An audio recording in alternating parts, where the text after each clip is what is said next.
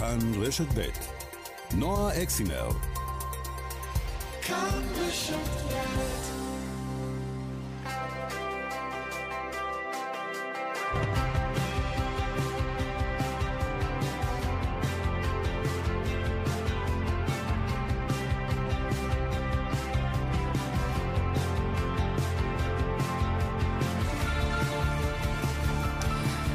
תשע ועוד 5 דקות, כאן רשת ב', מתחילים בתוכנית כאן צפון, בה אנחנו שמים זרקור, פוקוס, על אזור הצפון. עורכת ומפיקה את המשדר חגית אל חייאני, ביצוע טכני בירושלים דני רוקי, כאן איתי באולפן בחיפה אילן הולצאוזן על הביצוע הטכני, אני נועה אקסינר אמסלם, מחליפה אתכן ביער, צפונית משלכם, ואנחנו נצא לדרך.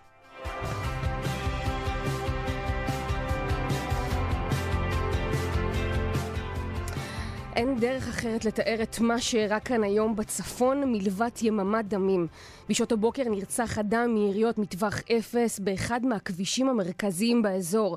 אם יצא לכם לראות את הסרטון המזעזע שרץ משעות הבוקר, באמת מלבד להזדעזע באופן קשה מהרצח, אני בטוחה שאין בן אדם מאזורנו שלא זיהה בדיוק את הנקודה שבה הוא התבצע. בצ'ק פוסט קרוב מאוד לבתי מגורים בחיפה, לא רחוק בכלל מנשר, כביש מרכזי, כל זה לאור יום. עוד לא הספקנו להתאושש, והנה בבסמת טבעון, יישוב הצמוד לקריית טבעון, מתבצע לא פחות מטבח. 5 בני משפחה נורו למוות, 3 גברים, אישה אחת, נער בן 14.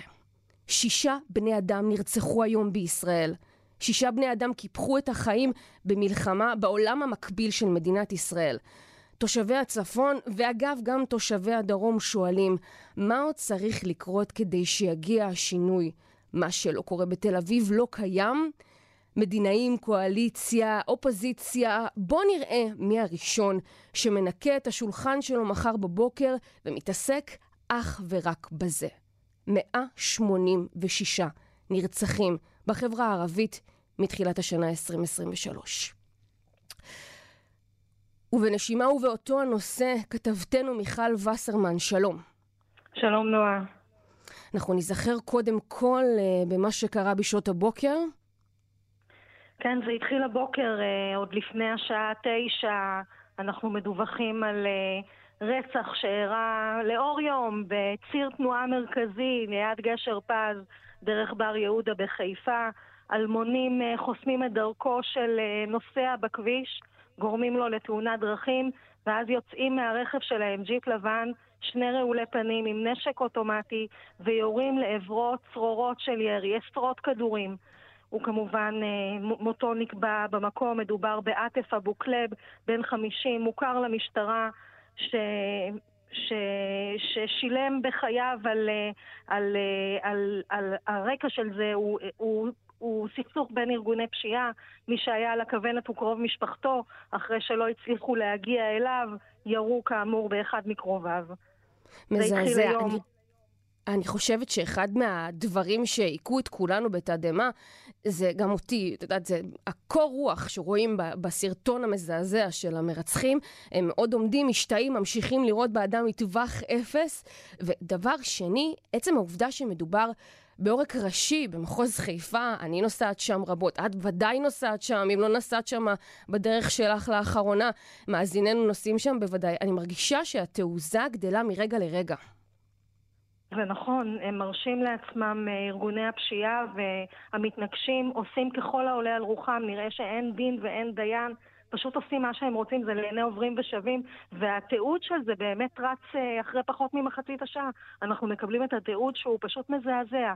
עומדים 2 אנשים רעולי פנים עם נשק אוטומטי ארוך, שאנחנו מכירים מהצבא, מחיילים, ופשוט יורים צרורות באדם עד שמביאים למותו. ובהמשך של היום הזה, אנחנו מדווחים, זה מדהים, אנחנו מדברות בינינו, ומדברות על 181 נרצחים בחברה הערבית, והנה הסטטיסטיקה עולה ל-186, וקורה מקרה היום ונורא בבסמת טבעון, את כמובן גם היית שם. כן, זה קרה בצהרי היום, קצת לפני השעה 3, אנחנו מקבלים דיווח על ירי בתוך בית, בבוסמת טבעון, שיש שם נפגעים והרוגים, ואנחנו יוצאים למקום, והזוועה מתבררת מהר מאוד. 5 בני משפחה אחת, בהם אם המשפחה כבת 50, עוד 3 מקרוביה, ועוד נער בן 14, כולם הרוגים, עוד אחד מיושבי הבית בן 49, היה פצוע קשה, הצליחו לבצע בו החייאה, והעבירו אותו לבית החולים רמב"ם, שם הוא מטופל ביחידה לטיפול נמרץ, מצבו מוגדר עדיין קשה. במשטרה מעריכים שהטבח הזה, הוא מדובר באירוע תגובה למה שהיה מוקדם יותר הבוקר בחיפה, שהרקע הוא כאמור הסכסוך הלא נגמר בין משפחות הפשע. אולי נוכל לשמוע קצת מהדברים שאמר מפכ"ל המשטרה ניצב יעקב שבתאי בישיבה מיוחדת שקיים הערב בנושא. מדובר פה באחד האירועים היותר נתעבים שנתקלנו בהם עד היום, של חיסול ממוקד של משפחה שלמה, שככל הנראה הגיעה כתגובה על האירוע של החיסול של היום בבוקר, ומבחינתנו כרגע כל המשאבים של משטרת ישראל כולם מוקצים לאירוע הזה על מנת להגיע ולמצות את הדין עם אותם מרצחים, אותם טרוריסטים. אין הבדל בינם לבין מחבלים במדינת ישראל. להיכנס ולחסל משפחה שלמה זה חציית קווים שאנחנו לא יכולים לעבור עליהם לסדר היום. כן, והמפכ"ל הטיל את חקירת הרצח הזה על יחידת להב 433. היו שם היום המון שוטרים, הרבה כוחות של מד"א, של משטרה, שפשוט ניסו לעשות כל מה שהם יכולים, אבל המשאבים שצריכים להשקיע פה הם רבים מאוד. את כמובן היית במקום ודיבר קצת עם אנשים, מה התחושות שם בבסמת אדמון? תחושות מאוד קשות, אנשים לא רצו לדבר שהקליט אותם, לא הסכימו שהצלם אותם, אבל אמרו שהתחושה היא קשה מאוד, הם חוששים לחייהם, כי אנחנו יודעים גם במקרה הזה, מי ששילם פה את המחיר, הם לא מי שהמתנגשים באמת רצו לפגוע בו, זה קרובים של מי שרצו לפגוע בהם, לא הצליחו להגיע לדמות שהייתה על המוקד, אז פגעו בקרוביו של אותם. הדמות, זה מה שעולה מתוך הדברים. ראינו בני משפחה של אותה משפחה שפשוט איבדו את הכרתם, פונו שם לטיפול רפואי באמבולנסים של מד"א. היה שם גם מצעד של פוליטיקאים שהגיעו למקום ודיברו על הממשלה שלא עושה די כדי למגר את הפשיעה. הגיע גם השר בן גביר שהתקבל שם בקללות ובנעצות שביקשו ממנו ללכת מהמקום, אבל הוא הגיע והוא הסתכל על דברים וראה מקרוב את הקושי שאיתו מתמודדים שם התושבים. קושי קשה מאוד. אנחנו נקווה שגם באמת נראה תוצאות בשטח ולא ישובו לשיח התליטות וההתפללויות למיניו בתל אביב, ובאמת מחר נראה איזושהי תוצאה כלשהי של הדבר הזה. מיכל וסרמן, תודה רבה. תודה נועה. ואנחנו עוברים לדבר עם שעיר השלבי, היא חברת מועצת העיר חיפה, סמנכלית שותפה לתוכניות ומיזמים בארגון יוזמת אברהם. שלום לך. שלום נועה, עינם. איך את רואה את מה שהתרחש היום אצלך בעיר ובכללי באזור? תשבי, קודם כל אני רוצה להודות לכם שאתם מסקרות את זה ככה בצורה מורחבת, כי זה חשוב. כי באמת התקשורת היהודית שלך גם מתגייס על מנת להגן ולעלות את הזעקה של הרחוב הערבי, כי זה ממש מתחיל, זה לא מתחיל, כבר מסוכן, וזה טראומטי, וזה פוגע בכל אחד שיכול להיות, רק בגלל שהוא נקרא ערבי, בגלל שיש לו שם משפחה מסוים. זה נורא מזעזע, והתיאור שעכשיו שמעתי גם בכתבה שלכם, זה עוד יותר מוסיף לזעזוע שאני מרגישה.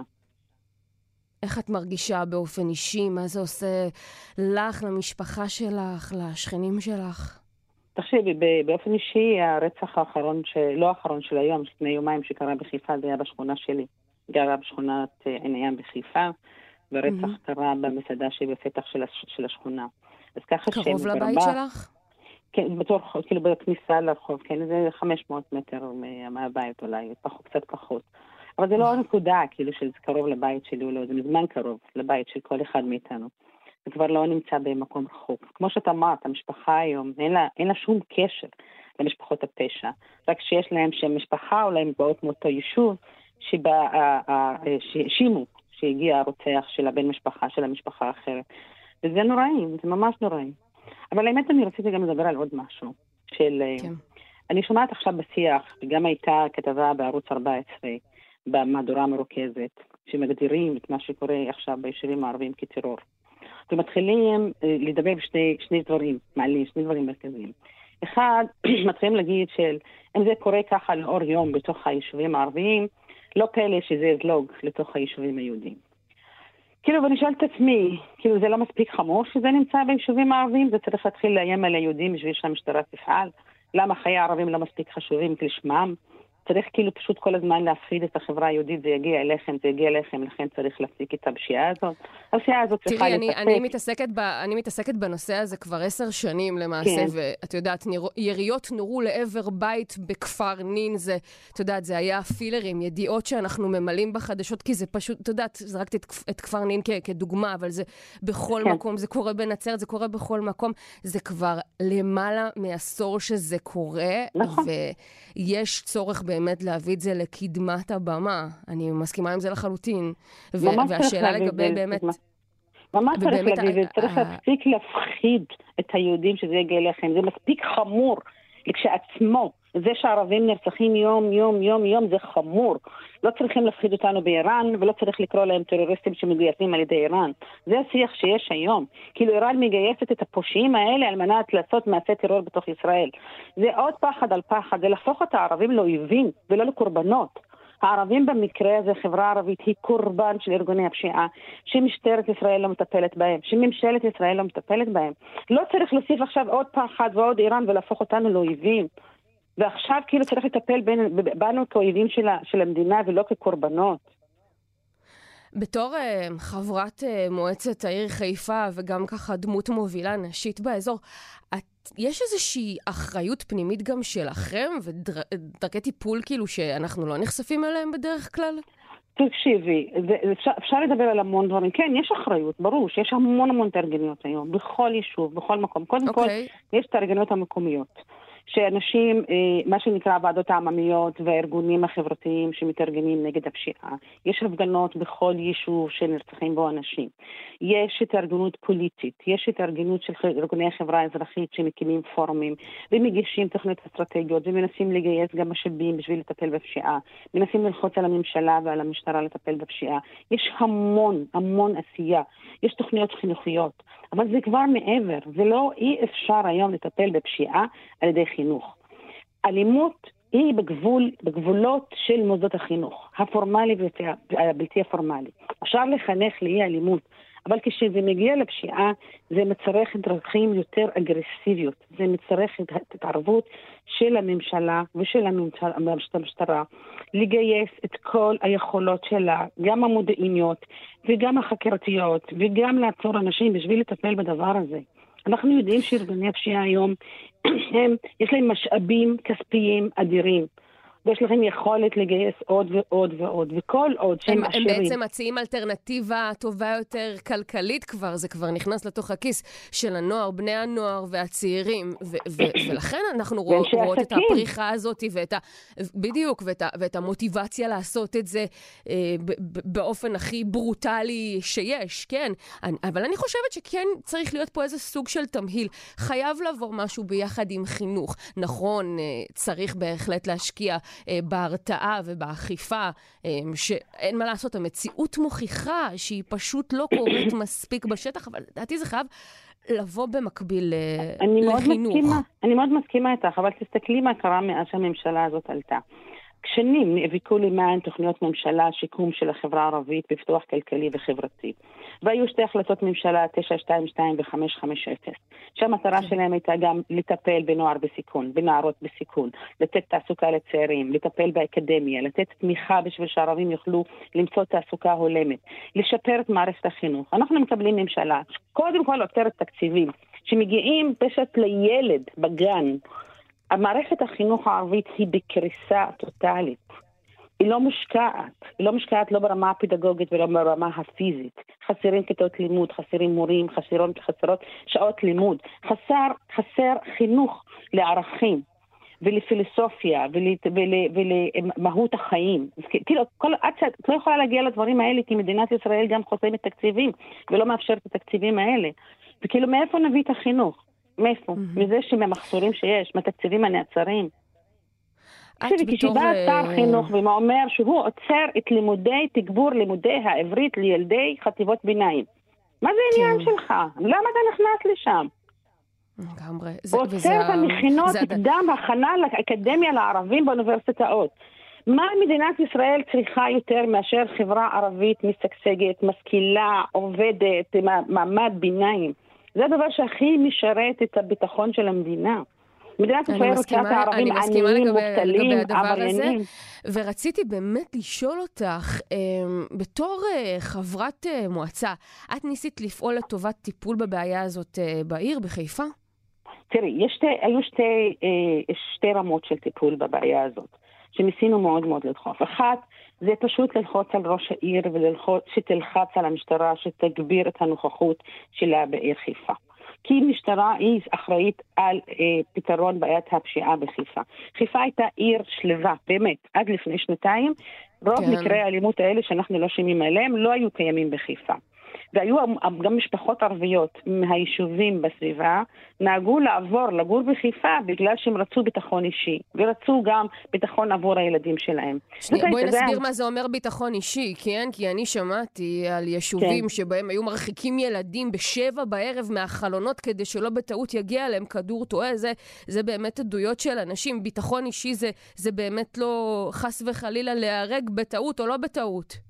נכון, או שהילד שלך ילך לבית הספר והמשפט היחיד שישמע אותו, הורידו אותו, חסלו אותו, זאת השפה שהילדים נחשפים אליה.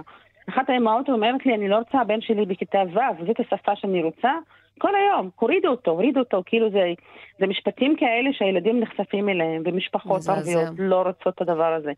ורציתי להגיד לך, שחיפה יכלנו גם למנוע את זליגת הפשיעה לחיפה, אם עיריית חיפה הייתה פועלת אחרת.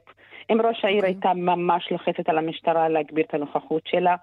היום שמעתי ראיון איתה ש5 שנים לחצתי על המשטרה ולא נענו לי. בסדר, לא נענתה לך המשטרה. למה יחידת הביטחון של מחלקת הביטחון? תחזקי את מחלקת הביטחון של חיפה. תקימי משטרה קהילתית. תשקיעי משאבים. עיריית חיפה, עירייה עמידה. עירייה שיש לה משאבים כספיים, היא יכלה גם לעזור לתושבים לשמור על הביטחון האישי שלה. וזה לא נעשה. ואני רוצה להגיד לך עוד משהו, נלחמנו על תוכניות חינוך לנוער ולילדים בחברה הערבית, וגייסנו, הצלחנו לקבל אישור של ועדת הכספים של השקעה של $1,000,000 בשנה בתוכניות מניעת אלימות, לבניית מגרשי משחקים, פתיחת חוגי ספורט והקמת חדרי המוזיקה לילדים בשכונות המוחלשות. ראש העיר עצרה את זה, היא לא שחררה את הכסף. הכסף הזה היה נמצא במשך 3 שנים, כל פעם $1,000,000 בקופת עיריית חיפה, שלא השקעה. מה עשתה היום עיריית חיפה? את יודעת מה עשו? סגרו את בית הספר מחר בחליסה, בשכונת חליסה, מחשש לאלימות ונקם. מגרש המשחקים של הילדים בחליסה, מגרש המשחקים, המועדון הכדורגל היחיד שנמצא בחליסה, אחת השכונות באמת המוחלשות, נשרף לפני זה 5 חודשים, עוד לא שוקם. כאילו מה אנחנו באים היום, כאילו להתפלסף על זה שאנחנו מגינים והחברה הערבית בסכנה? יש לנו אפשרות לעשות. בערים, ברמה הלוקלית, יש עוד מה לעשות. הממשלה לא עושה את התפקיד שלה, אני מסכימה, המשטרה מתעלמת ומזניחה, אני מסכימה, אבל יש גם תשתיות שלא נמצאות בתוך החברה הערבית וביישובים הערביים. אם היינו מקימים אותם, אולי היינו יכולים לצאת, יודעת מה, 10% מהילדים שנגררים לפשיעה. זה לא מספיק, זה לא חיוני, זה לא חשוב. למרות שדיברנו על זה רבות, אבל בואי ננסה לזקק דבר אחד, מה צריך לדעתך לקרות מחר לטובת שיפור העניין, מחר. נכון, אני אגיד לך, באמת, אני וחברים שלי וכל אנשים וקרובים בידי, כאילו, מדברים על זה כבר חודש, בחודש האחרון, זה עולה ועולה. יש היום דיבור הזה של שביתה כללית בלתי מוגבלת. שהערבים יפסיקו לצאת לעבודה, שיפסיקו לשלם מיסים למדינת ישראל, שיפסיקו כל שירות שהם נותנים למדינה, זה ישתק את המדינה. אני מדברת על יותר משהו מבחינה, את יודעת, או מוניציפלית, או מבחינה מדינית. מה מחר מבחינתך שעירה צריך לקרות בשביל שיתחיל איזשהו גרעין של שינוי, איזשהו משהו של תקווה? לדעתי צריך לעשות שני דברים. קודם כל, להגביר את האכיפה.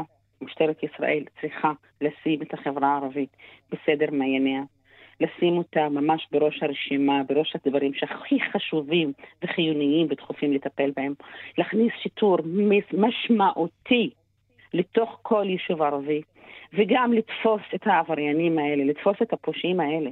תקשיבי, המקרה הזה קרה לפני כמה חודשים ביפיע. נכנס בחור אחד, את זוכרת? רצח 5 אנשים בתוך מוסך לשטיפת רכב, אוקיי? 5 אנשים, בחור אחד, בכוחות עצמו. הגיע, לא השתמש ברכב שהוא בא, כשהוא נסע בו, הביא לו, מי שהביא לו אופנוע, ברח עם אופנוע, לא תפסו אותו עד היום. תקשיבי, אם המשטרה תמשיך לא לתפוס את האנשים, איך יכול להיות? גם שני הבחורים האלה היום אומרים, חלק אומרים 2, חלק אומרים 3, שרצחו את המשפחה הזאת, גם ברחו. אז זה מה שצריך לעשות ממחר בבוקר. זה אחד הדברים. וגם הדבר השני, צריך לאפשר לראשי הרשויות המקומיות לפתח שירותים משמעותיים וטובים לתושבים, גם לילדים האלה ולנוער. כי אם אנחנו באמת נספק להם שירותי חינוך כמו שצריך, נספק להם תעסוקה כמו שצריך, הרבה מהם לא ילכו למקומות האלה. כן, היא הרבה מאוד... והדבר השלישי שכולם מדברים עליו, כי בעצם... למה ארגוני הפשע גם ממשיכים להתקיים? כי גם אנשים במצוקה כלכלית גם לוקחים מהם הלוואות, ואז הם מסתבכים איתם. מדינת ישראל צריכה פשוט לאפשר חינוך פיננסי לחברה הערבית, לאפשר לקבל הלוואות בתנאים טובים, לאפשר לבעלי עסקים שלא ייפלו לידיים הרצחניות של האנשים האלה, לתת להם מסלולי צמיחה. לא נעים לי להגיד לך, אבל גם צריך חינוך פיננסי, לא רק לחברה הערבית, צריך באופן כללי. נכון. לכולם. שעיר השלבי, לצערי הרב נגמר הזמן, אבל זאת הייתה שיחה מרתקת, ואת יודעת, המפכ"ל היה היום בסמת הבאון, ואמר דברים שאני מאוד מקווה שככה ישפיעו באופן חיובי על המצב הקשה שהגענו אליו היום. שעיר השלבי, חברת מועצת העיר חיפה, סמנכ"לית שותפה לתוכניות ומיזמים בארגון יוזמות אברהם. תודה רבה לך. תודה לך, תודה רבה. פרסומות. 9:29, כאן רשת ב', אתם על כאן צפון, ואנחנו ממשיכים במסגרת התוכנית, כן לקחתי לך את הפינה, לדבר עם מועמדים ומועמדות לבחירות המוניציפליות. אין ספק, הצפון כמרקחה, אנשים מעלים הילוך ויש כל כך הרבה עניין, ואנחנו מדברים עם בחורה מעניינת מאוד. שלום לעורכת הדין קריסטין צ'ושחחון. מקווה שאמרתי נכון. שלום, כן, אמרתי את זה מצוין, אפילו בלי מבטא. שלום, שלום לכולם, מה שלומכם? מעולה, תודה. את הצ'רקסית הראשונה, ולמעשה המוסלמית הראשונה, שרצה לרשות מועצה בישראל ובכפר כמה בפרט. נכון מאוד, אבל עכשיו אני אעשה לכם ככה איזה ספין. אני האמת הכרזתי על מועמדות, אבל לפני כיומיים בערך אני הכרזתי על פרישה מהמרוץ. אחרי שמועמד נוסף הכריז שהוא הולך להתמודד, ואני מתחילת הדרך די אמרתי שאם מתמודד איזשהו מועמד נוסף שהוא ראוי ומבחינתי מה שנקרא מגיע לו להיות ראש מועצה, אז אני אפרוש מהמרוץ. ואני חייבת להגיד שעל אף שיש לי איזושהי תחושת החמצה בעניין הזה, אני חושבת שזאת הייתה החלטה שהיא די נכונה, לאור ההרגשה שגם קיבלתי די מהשטח, שכפר כמה עדיין לא בשלה לראשת מועצה אישה. בואי נעצור פה, ובאמת בואי נתמקד בזה קצת, כי זה מאוד מעניין. גם אני וגם אני מפיקה באלם, דבר ראשון, את יודעת, אנחנו התרשמנו מאוד מהכתבה שהייתה איתך בלאישה, וקראנו באומץ רב על היכולת שלך בעצם לעשות שינוי בחברה. בואי נתחיל, אם כבר אנחנו מדברות, אז בואי נדבר שנייה על כפר כמה, ותספרי לנו קצת על המקום הזה, כי את יודעת, אנחנו, בעצם יש רק 2 כפרים במדינה, שהם של החברה הצ'רקסית בישראל. נכון. יש את כפר כמה ויש את ריחניה. כפר כמה זה הכפר יותר גדול, ובכפר כמה יש כ-3,500 תושבים, ואנחנו צ'רקסים, אנחנו מגיעים מערי הקפקז, הגענו למדינת ישראל בתקופת השלטון העות'מאני, אנחנו צ'רקסים מוסלמים פה במדינה, ואנחנו, מבחינתנו אנחנו חיים פה במדינה, מדינה שלנו לכל דבר. אתם משרתים בצבא, שזה המקום הראשון ש... כן. בדיוק, הגברים מתגייסים אצלנו לצבא, זאת אומרת זה גיוס חובה, אבל נשים לא מתגייסות. זה היה הסדר בין, אז בזמנו, יחד עם בן גוריון, שהבחורות הצ'רקסיות לא מתגייסות לצבא, אבל הגברים זה חובה. ואת למעשה עשית היסטוריה לא רק כאישה ולא רק כעורכת הדין, את עורכת הדין הראשונה בחברה הצ'רקסית, את גם ככה בחיים האישיים שלך את לא ממש המיינסטרים הצ'רקסי. לא, ממש לא, אני די תמיד יוצאת מה שנקרא נגד המוסכמות החברתיות, אבל אני תמיד עושה את זה גם בטוב טעם. יש לי קטע כזה, שאם אומרים לי משהו אסור, אני חייבת להבין את הרציונל שעומד מאחורי האיסור הזה, ואם אני לא מצליחה להבין את הרציונל, אז מבחינתי אפשר לעשות את זה. אז ככה שמאז שהייתי קטנה, גם הייתי די בולטת בשוני שלי. גם מבחינת תיכון, איפה שלמדתי, למדתי בתיכון, שהייתי הצ'רקסת הראשונה שלמדה בתיכון, זה היה בתיכון בית ירח, ומשם אחרי זה הפכתי להיות גם עורכת דין הראשונה. תיכון בית ירח, בואי רק נאשר קו למי שלא מכיר, זה תיכון על טהרת הקיבוצים של אזור עמק הירדן, אם אני לא טועה. נכון, נכון, זה בעמק הירדן, ממש על חוף הכינרת, וזה על חוף הכינרת, וזה היה משהו מדהים שם, כאילו זה אחד הבתי ספר הכי יפים שיש בארץ לדעתי, האווירה שם היא מהממת. ומעבר לזה את גם למדת עריכת דין, גם בחיים האישיים שלך, את בעצם נפרדת, התגרשת, שזה גם לא כל כך נפוץ בחברה הצ'רקסית, ואת רצה לרשות המועצה, משהו גורם לך להחליט, מה בעצם גרם לך מלכתחילה לעשות את זה? עכשיו, מה שגרם לי, אני מלכתחילה להגיד שאני מתמודדת, זה בוא נגיד שזה היה ההחלטות הכי, אני יכולה להגיד לך שזה אחת ההחלטות שהחלטתי בחיים שלי, שהן מאוד מאוד ריגשו אותי. ההחלטה הגיעה מהמקום, גם מבחינה מקצועית, שאני עובדת עם, אני עורכת דין פלילית. זאת אומרת, אני מתעסקת בתחום הפלילי. עכשיו, כשאני רואה שחבר'ה צעירים מהכפר אצלנו מגיעים בתדירות שהיא טיפה יותר גבוהה ממה שהיה פעם, ואחרי זה אני רואה שהם גם לא מקבלים את המענה השיקומי לצרכים שלהם, זה הביא אותי למקום של להבין שיש לנו איזושהי בעיה מבחינת השקעה בהון האנושי אצלנו בכפר. ואני התחלתי כמה מהלכים אצלנו בכפר, היה איזשהו מאבק, שגם נקרא מאבק קו 400 קראנו לו, שזה הקו חשמל שעובר כאילו ממש בחלקות בתוך הכפר, והבנתי שהתושבים בעצם לא מקבלים מענה. עכשיו, אני בפן האישי שלי, כשאני רואה שיותר ויותר לקוחות מגיעים אליי למשרד, אם זה מבחינת, בואי נגיד שפעם היה מגיע אליי בחצי שנה איזה בחור צעיר שנתפס על אלכוהול, נהיגה בשכרות, הייתי מתפלט. ולאט לאט זה הפך להיות, לא רק פעם בחצי שנה, זה הפך להיות פעם בחודש, והעבירות התחילו להיות חמורות. עכשיו, אנחנו אצלנו בכפר כמה, יש לנו הון אנושי מאוד מאוד איכותי. הפשיעה היא באמת עומדת כמעט על אפס. זאת אומרת, על פשיעה חמורה יותר אני מדברת. עכשיו, את מבינה מהמקום הזה שיש איזושהי בעייתיות בהשקעה בחבר'ה הצעירים אצלנו בכפר. עכשיו, צ'רקסים הם גם אנשים שהם לא כל כך אוהבים עימותים ולא, הם אנשים כזה סוג, אני לא אקרא להם אדישים, אבל אנחנו אנשים די שקטים, סגורים ומופנמים. ולא ראיתי שאנשים כזה הפכו להיות באמת חסרי תגובה למה שקורה בכפר, ואני לא ראיתי שיש מישהו שבאמת רוצה לעשות שינוי. אז אני מהמקום של החוסר אונים נקרא לזה, כי אני עדיין מגדלת שם את הבנות שלי, ואני לא רוצה למצוא את עצמי בעוד 5 שנים שהבנות שלי מסתובבות עם נרקומנים, או עם איזושהי פשיעה שהיא יותר חמורה ממה שקורה היום. והמגמה של הפשיעה ושל האלימות היא גואה וגואה כל שנה. זה בעצם מה שגורם לך ככה להתעורר ולהגיש את המועמדות שלך? נכון, ואז אני מכריזה על המועמדות שלי. שוב, זאת החלטה שהיא לא פשוטה. עכשיו, לא שבכפר כמה האישיו זה אם אני גבר או אישה, אגב, זה חשוב לי לציין, אנחנו לא כפר שוביניסטי, פטריארכלי כזה שאומרים, אוקיי, אישה יש לה את התפקידים המסוימים ולגברים יש לה את התפקידים המסוימים. אני חייבת להגיד את זה, שאת ההרגשה הזאת קיבלתי טיפה יותר כשהתעמקתי במרוץ.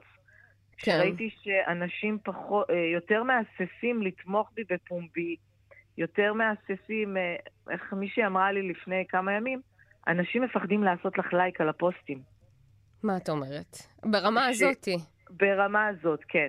עכשיו, זה לא שבא ומישהו יהיה, או אמר לי איזה משהו, אבל אנשים פשוט יססו, אני הרגשתי את זה, שאנשים מהססים לבוא ולהזדהות יחד איתי, ויחד עם זאת אני רואה שכן אנחנו צריכים לעשות שינוי בכפר.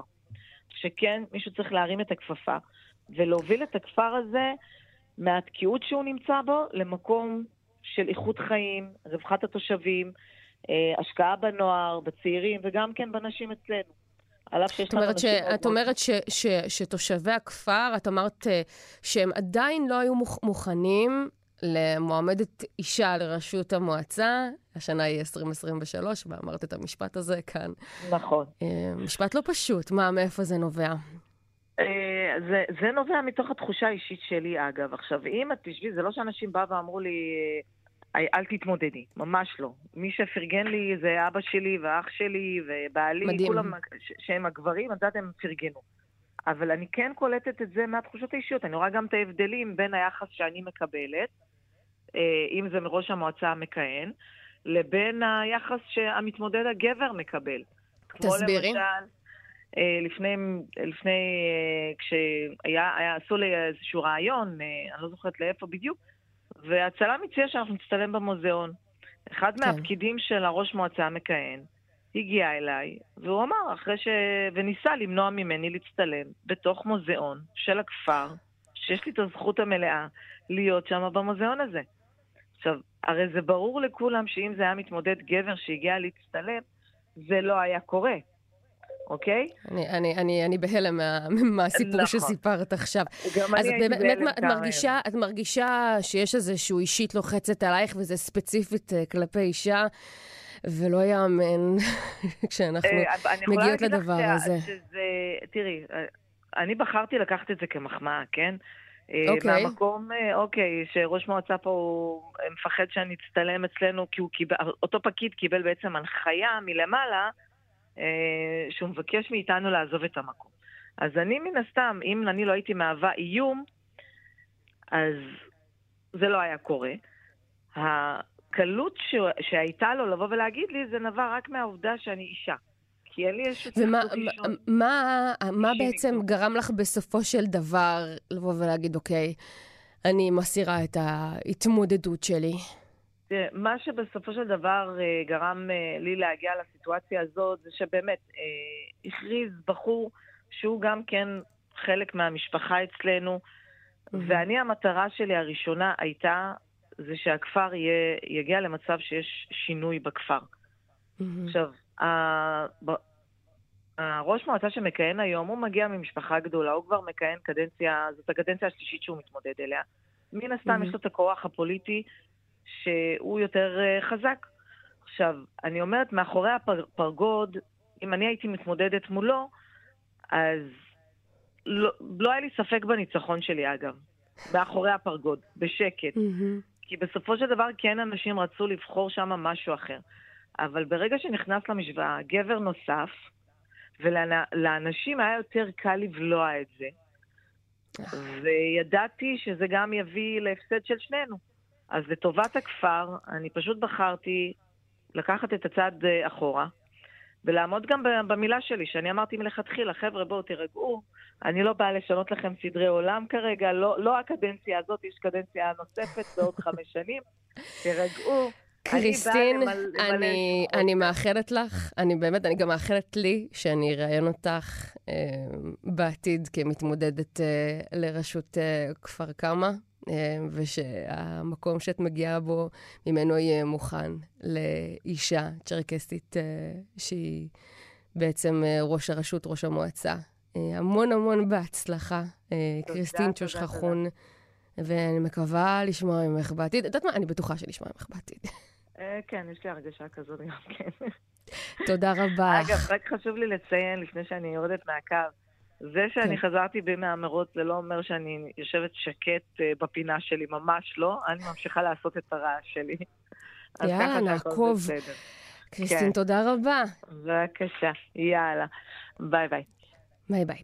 ואנחנו מכאן לבחירות, לעוד בחירות מקומיות, לעוד רשויות שקורה בהם דברים. יאיר קראוס כתב בגליל ובגולן, ויינט וידיעות אחרונות, שלום. שלום נועה, ערב טוב, לילה טוב. לילה טוב, אז טוב, אני כבר סיפרתי לך שהבחירות המקומיות זה בין הדברים שאני הכי מתעניינת בהם והכי אוהבת, זה פשוט מטורף בעיניי, שבטווח של רדיוס, אתה יודע, שיכול להיות ממש ממש קטן מבחינה עירונית, יכולות להיות מלחמות, יצרים ודרמות, ונגיד 20 קילומטר משם, אף אחד לא מבין במה מדובר, בזה, אני נורא נורא אוהבת את זה. אפילו 3 קילומטרים, למה 20? אפילו 2 קילומטרים, המרחק בין רשויות כאלו ואחרות. אתה צודק, יש גם אפילו פחות מקילומטר לחלוטין, אני איתך. ואתה תדבר איתי היום על כמה ערים שבהם אתה ככה בקיא, בקריית שמונה, יש לנו ראש עירייה מכהן, קוראים לו אביכי שטרן, הוא ראש העירייה הצעיר ביותר במדינה, והאם יש לו סיכוי להיבחר לקדנציה נוספת? כן, אז בואי נעשה לטיול באצבע הגליל, קריית שמונה, עכו, צפת, מטולה, נהריה, ככל שיותיר לנו זמן, נתחיל את הטיול שלנו בקריית שמונה, עיר מעניינת מאוד, עיר ליכודית, ראש עירייה מכהן אביכי שטרן, נבחר לפני 5 שנים, ב-2018, עם הבטחות גדולות, ראש עירייה שהצליח בזכות הרשתות החברתיות, והיה ראש העירייה הצעיר ביותר במדינה, הוא בין 34, אם אני לא טועה, 33, נבחר לתפקידו, כעת הוא מגיע אחרי 5 שנים, כשאני חייב לומר לך, אירוע מרתק. אם תראי את מודעות הבחירות של אביכי שטרן מ-2018 ואת מודעות הבחירות מ-2023, את תהיה המומה, הלך הילד, שערותיו לפינו באחת. תקשיב, אנחנו שידרנו תוכנית שקוראים לה דברים ששומעים מכאן בקריית שמונה, אני מכירה אותו מעצם עיסוקי בתחום הצפון כבר כמה שנים, אני לא האמנתי למראה עיניי, הילד הזדקן.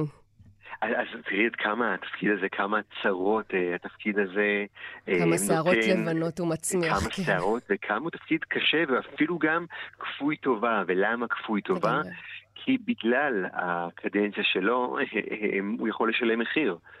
בסוף הדבר, ב5 שנים האחרונות הוא בחר לעשות סדר אל מול עיר גירעונית, עם חשב מלווה, עם בעיות מפה ועודדה חדשה, עם מנגנונים מנופחים, מערכת גבייה וחוק תכנון ובנייה, והתושבים לא אוהבים שמתעסקים ועושים להם סדר. תושבים, אין להם בעיה שהעיר תקרוס כלכלית, העיקר אל תיגע לי במרפסת הלא חוקית, ואל תפריע לי לבנות מה שאני רוצה וכאן שאני רוצה.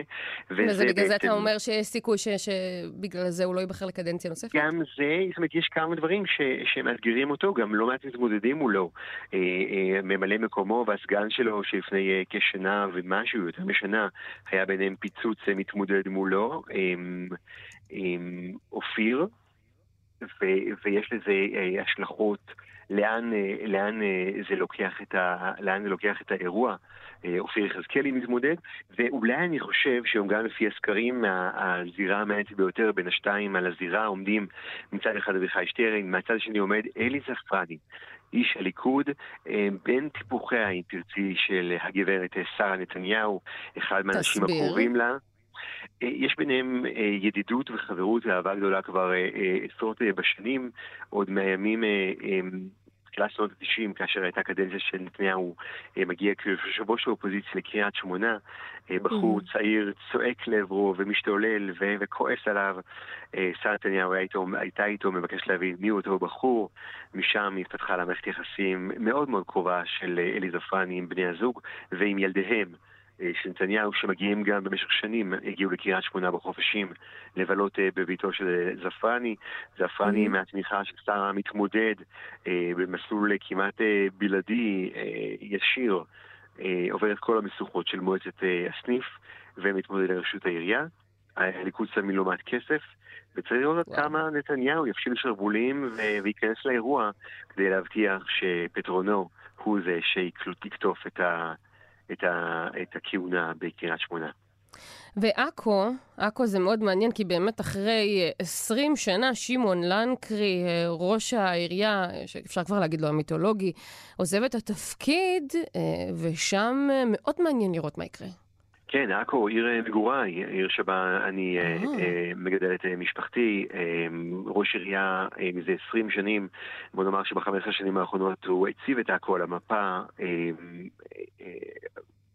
השבחים, אולי הכתרים, ההישגים של עכו אפשר לקשור לעבודתו המאומצת. לגמרי.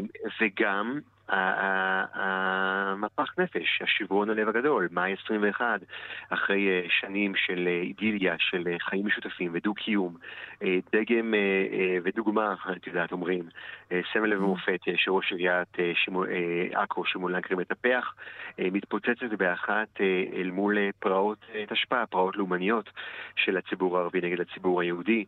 ראש העירייה אז בעצם איבד את כוחותיו ואת מפעל חייו שקרס.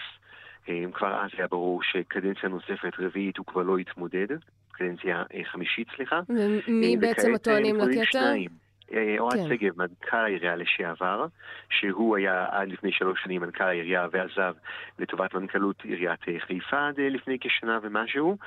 הוא מתמודד מול בחור צעיר, עמיכי בן שלוש, סליחה, עורך דין, אדם שבעיקר מוכר בעיר ממעשי חסד, רווחה שהוא מטפל ועושה, שבעצם אומר, תנו לי צ'אנס, תנו לי, נכון שאני צעיר, אין לי ניסיון, לא התעסקתי בניהול מוכר. יש לנו, יאיר, זמן לעוד רשות אחת, מה אתה רוצה לבחור?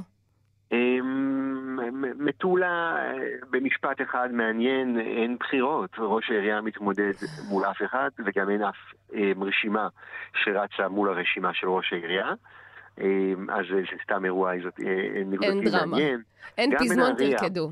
גם בנהריה, אנחנו זוכרים מ-2018, כולנו, גם את בטוח זוכרת את נאום הקפוי טובה, מה דעתך אחרי 30 שנה, שז'קי לוי סבג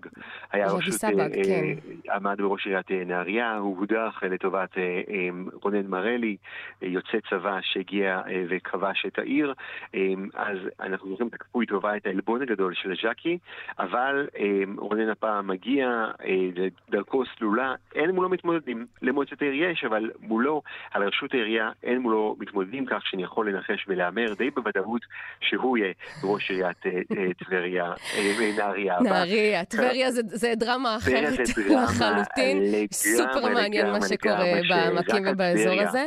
אפשר לדבר, ואולי משפט אחד האחרון על צפת, דרמה אמיתית ממש מהדקות האחרונות, האחדות החרדית בצפת נמצאת לדרך באופן רשמי. ראשי הסיעות החרדיות כולם הביעו תמיכה ביוסי קאקון לרשות העירייה.